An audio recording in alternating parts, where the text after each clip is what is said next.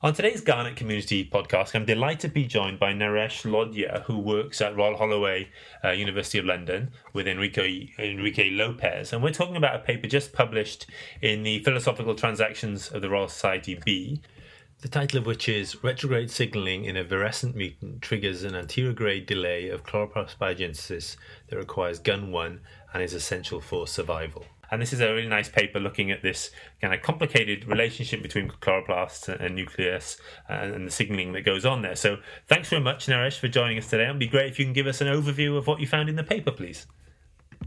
Sure. Thank you, Garen. Um, in this paper, uh, as you mentioned, actually, we are trying to understand how chloroplast development is affected in the Arabidopsis cue8 mutant. A beautiful genetic screen, you know, which was developed 20 years ago, uh, in Chory Lab to study light-induced nuclear gene expression, identified this uh, CAB gene underexpressed or cue mutants. Among them, cue8 particularly uh, showed a strong uh, uh, defect of plastid biogenesis, and it results in uh, virescence. So this is a slow greening phenotype, and it's really interesting as the newly emerging cells in leaf primordia and cells at the base of the developing leaves show reduced chlorophyll compared to more mature cells in the leaf tip. Okay. So we tracked the virescence phenotype by examining chloroplasts at different developmental stages. Now, looking at mesophyll cells of cue8 cotyledons and emerging leaves that uh, uh, emerging leaves are less filled with uh, smaller and immature plastids. Okay. Uh, in other words, very young cells of cue8 are most affected and are less filled with chloroplasts. So the cue8 cells of young leaves, in fact, were occupied relatively more with plastids, and only the mature leaves showed more chloroplast occupancy uh, near to like wild type levels. So basically, the green ingredient of cue8 depicts a delay in chloroplast development, such that uh, filled available cells are spaced gradually, and, and this slows the overall plant development. That's a great description of the phenotypes you see in this mutant. Can you now tell us a little bit about the gene expression changes you've seen and how that relates to, to chloroplast development? To build a fully functional chloroplast, cells need to produce about 3,000 proteins. And majority of these proteins are encoded by the nuclear genome. And, and they are imported from the cytosol into the chloroplast. As we know, chloroplasts have their own DNA, but it codes only for uh, about 80 to 100 proteins. So transcription of chloroplast genome uh, involves two types of RNA polymerases, a single subunit nucleus encoded polymerase or NEP, mm-hmm. uh, similar to that in mitochondria, and a multi-subunit bacterial type plastid encoded polymerase or PEP. So uh, now, like like bacterial polymerase, the PEP enzyme requires assistance of sigma factors. Uh, so in Arabidopsis, there are six sigma factors, and they all are encoded by the nucleus. Hmm. Studies have shown that NEP activity is actually high during early plastid development, and importantly, it transcribes the genes for PEP subunits after entering into the chloroplast. Okay.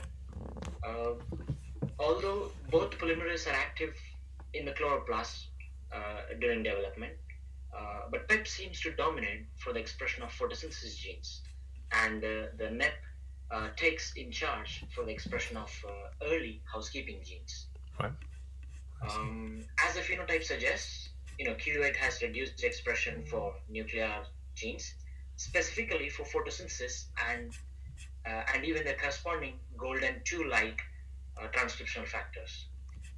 accordingly, in the plastids, the expression of photosynthesis related genes transcribed by PEP was also reduced in those uh, you know defective plastids.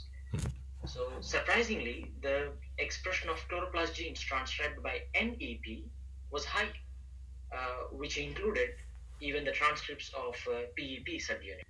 So we asked why there is less PEP-driven transcription, despite the fact there being more transcripts for PEP subunits. Mm-hmm. So, so we looked into the expression of associating sigma factors and found that transcript levels of sigma 2 and sigma 5 were indeed reduced in cue8. I see. And so that's kind of interesting evolutionarily. It's not really the, the point of the paper, maybe, but the, the, so the sigma factors presumably used to be transcribed within the chloroplast genome in order for the PEP to function properly when the chloroplast was a was a bacteria on its own, and yet and yet those those sigma factors have moved to the nucleus now, maybe to add an extra level of control that the the nuclear genome has on chloroplast development. Is that is that how that works? Absolutely, yes. So, uh, um, talking about the chloroplast gene expression machinery, actually one could say it's fully under the control of nucleus, because the first thing is NEP, the nucleus encoded polymerase, mm-hmm. which has to uh, be imported into the chloroplast, and once it's there, it transcribes the genes of uh, PEP subunits. Yeah. And again, and again, the PEP requires these sigma factors, which you just said. Uh, they are traveled to the, you know, they are now in the nucleus, which also has to be imported from the uh, cytoplasm. So from from cytosol. So uh, overall, the expression is under the control of uh, the nucleus.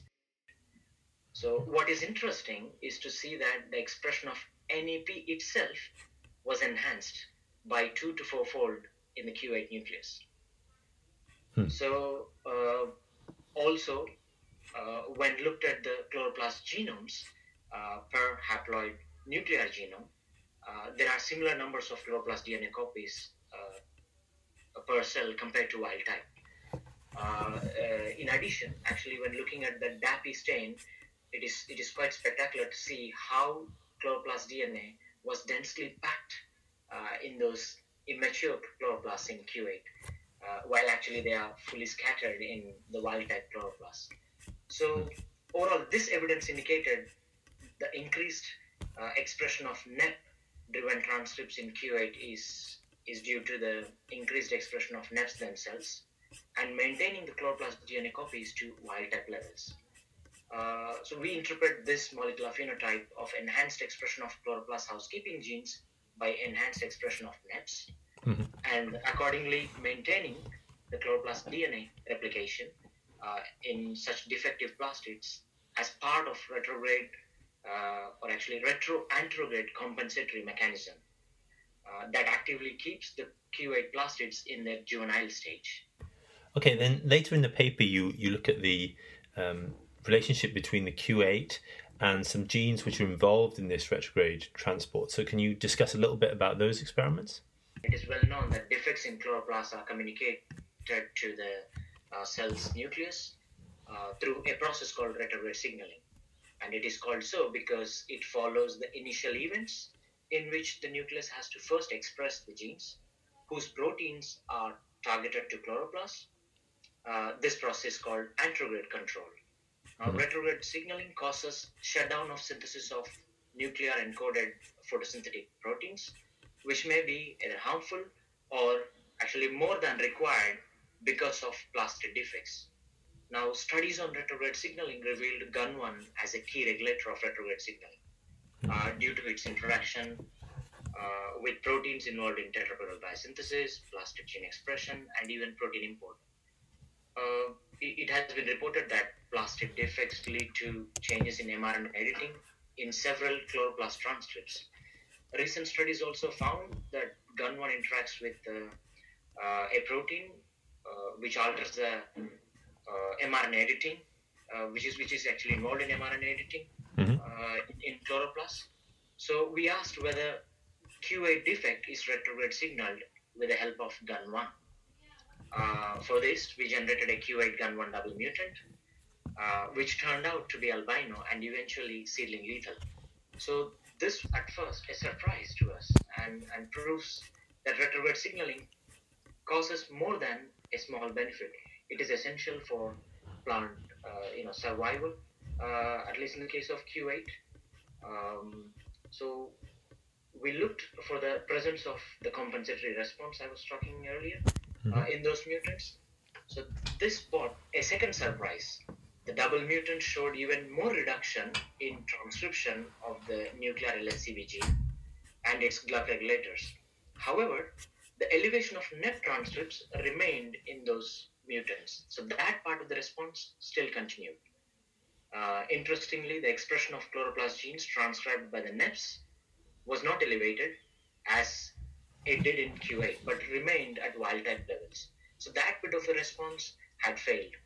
So the question of why there is no increase in NEP-driven uh, transcripts was explained by the failure to accumulate a sufficient number of plastid DNA, uh, you know, template copies Okay. uh, in those chloroplasts.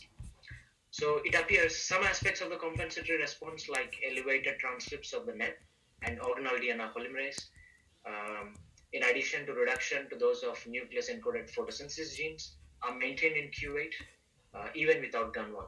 But others, like elevated NEP activity, maintenance of the nucleoids in the developmentally delayed plastids, do require uh, GUN1, I would say.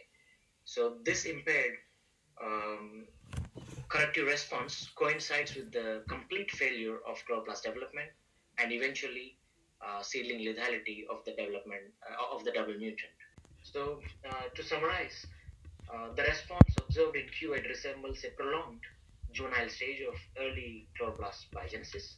It, it follows retrograde signaling, allows for anterograde correction, manifested as a slow greening phenotype, and uh, makes it possible only if this happens to develop relatively normal chloroplast. So without it, chloroplast development fails and seedlings die.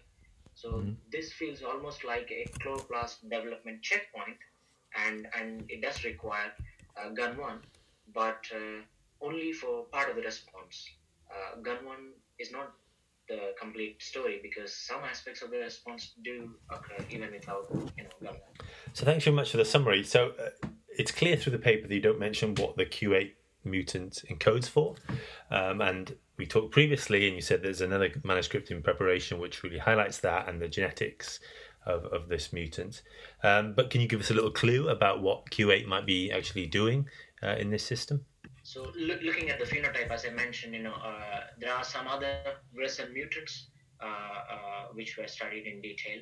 Uh, for example, gene expression chloroplast, uh, some some fundamental aspects like gene expression profiles, defects in plastid gene expression also reveals such uh, phenotype. Mhm. Uh, sigma two, sigma six also has this Wilson's phenotype. Uh, so we are actually working on the cue8 manuscript. So Okay. uh, hopefully it will be out soon. That involves the function of the gene. Yeah.